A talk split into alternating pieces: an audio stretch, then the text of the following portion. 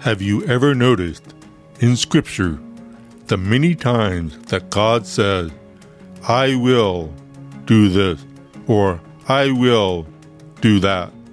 Frequently, these words appear at the beginning of a prophecy or a promise given by God. Anytime we see the words I will, or anytime God declares a prophecy or a promise, we can learn some important lessons about God and His character. That's our focus in this episode of Foreshadows Report.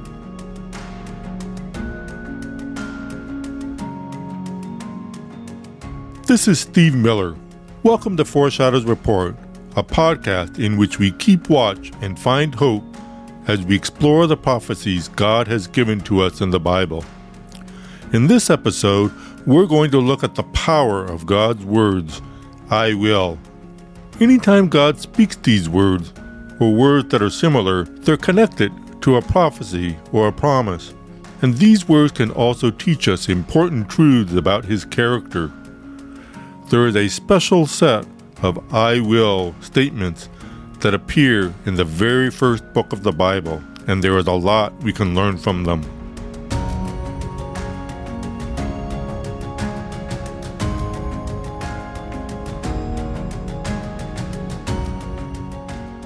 Scripture is filled with prophecies and promises about the future, and in some cases, God begins these statements with the words, I will. He won't always use those exact words, but he makes it clear that he is going to make something happen in the future or that he will keep a promise that he has given to us.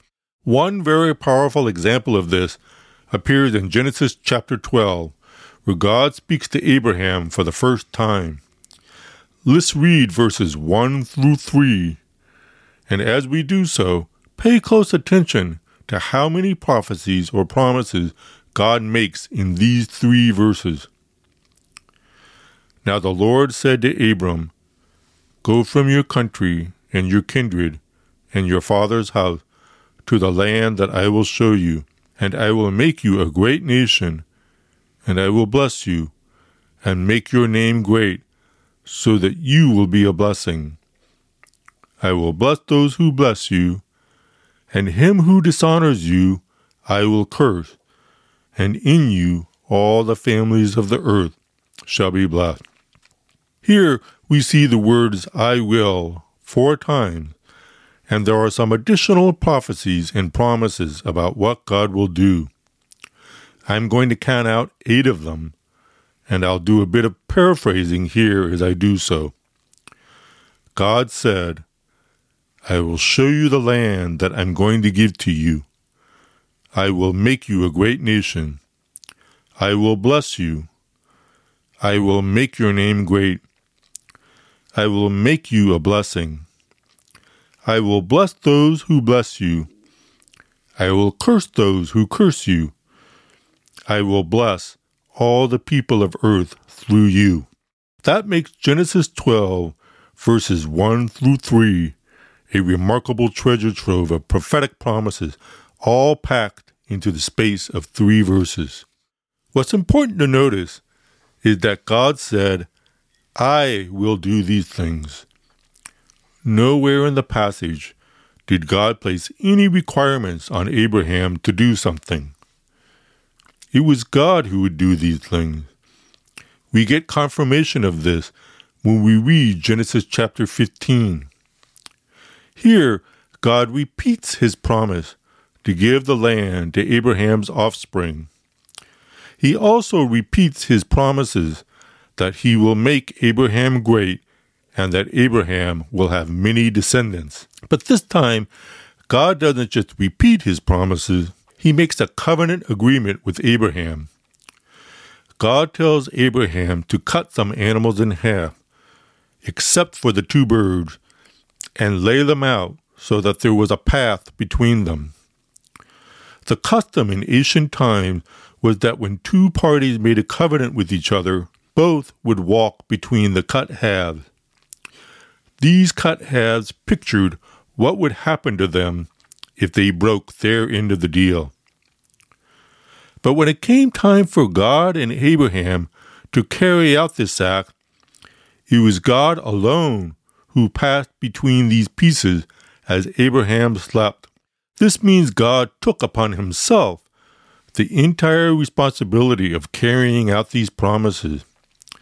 That makes them unconditional promises. Because God said it, he would do it.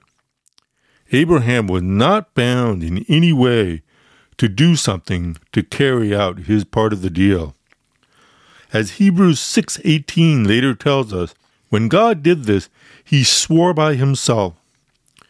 There was no higher authority God could have sworn by. He alone would make these things happen.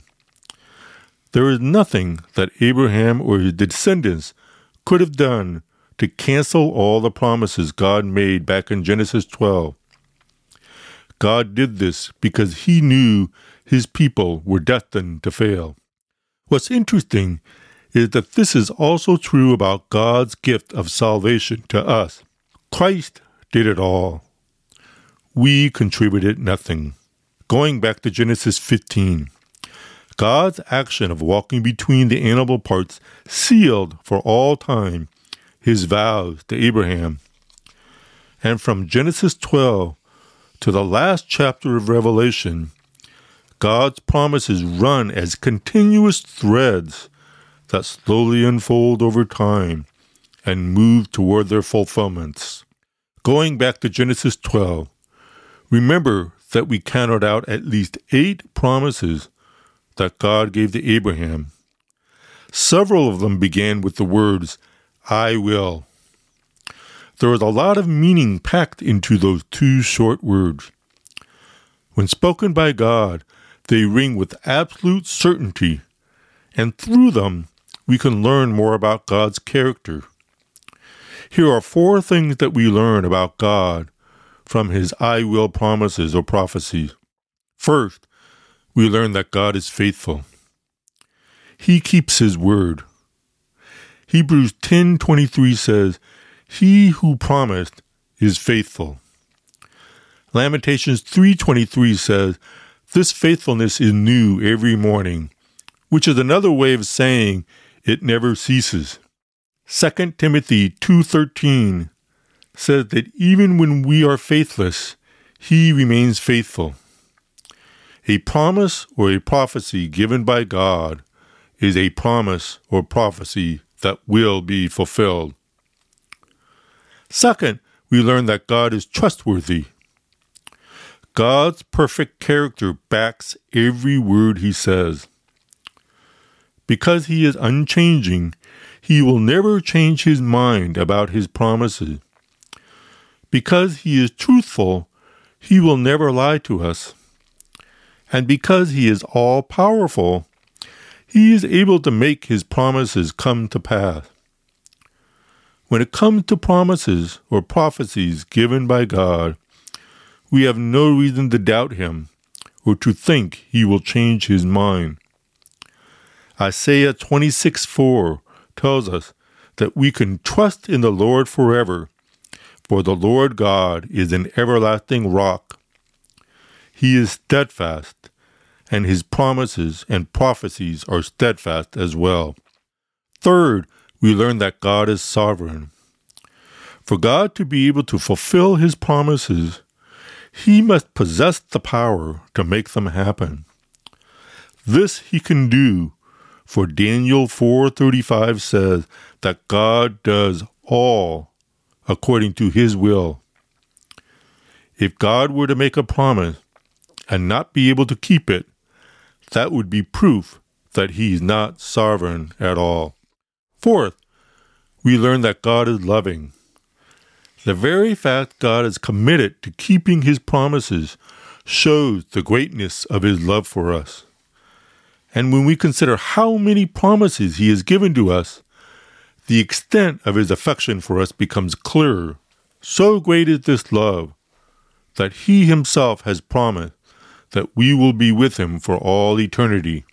That's what John 14:3 tells us, which is another one of God's I will prophecies. He said, I will come back and take you to be with me that you also may be where I am. God gave many other I will promises and prophecies all through the Bible. In this episode, we learned four characteristics about God from the I will promises we looked at. We learned that God is faithful, trustworthy, sovereign, and loving. Because God always fulfills his promises, at heart, every single one of them is an I will promise. Every vow and every prophecy that God makes, he keeps. Oftentimes we won't know how or when God will fulfill them, but we can know with certainty that he will make his promises and his prophecies come to pass. Thank you for listening once again to Foreshadows Report. By themselves, the two short words, I will, may seem small and insignificant, but when they are spoken by God, we know there is a lot of power behind them. And from them, we can learn more about God's character. For this reason, it's always good for us to slow down and read carefully when we read God's prophecies or His promises. God's I will statements give us an opportunity to learn more about Him. If you've enjoyed these podcasts, you'll want to let others know about them. Currently, we are in season 3, and all of my past episodes including those from seasons 1 and 2, can be found at my website. The links are available at stevemillerresources.com. You can also use the website to order copies of my book Foreshadow, which looks at 12 major clues that tell us we are closer than ever to the Lord's return. Again, for more episodes of Foreshadows Report or for copies of my book, you can go to the website stevemillerresources.com. In closing, I want to thank Harvest House Publishers for making this podcast possible, and I want to thank you again for joining me today.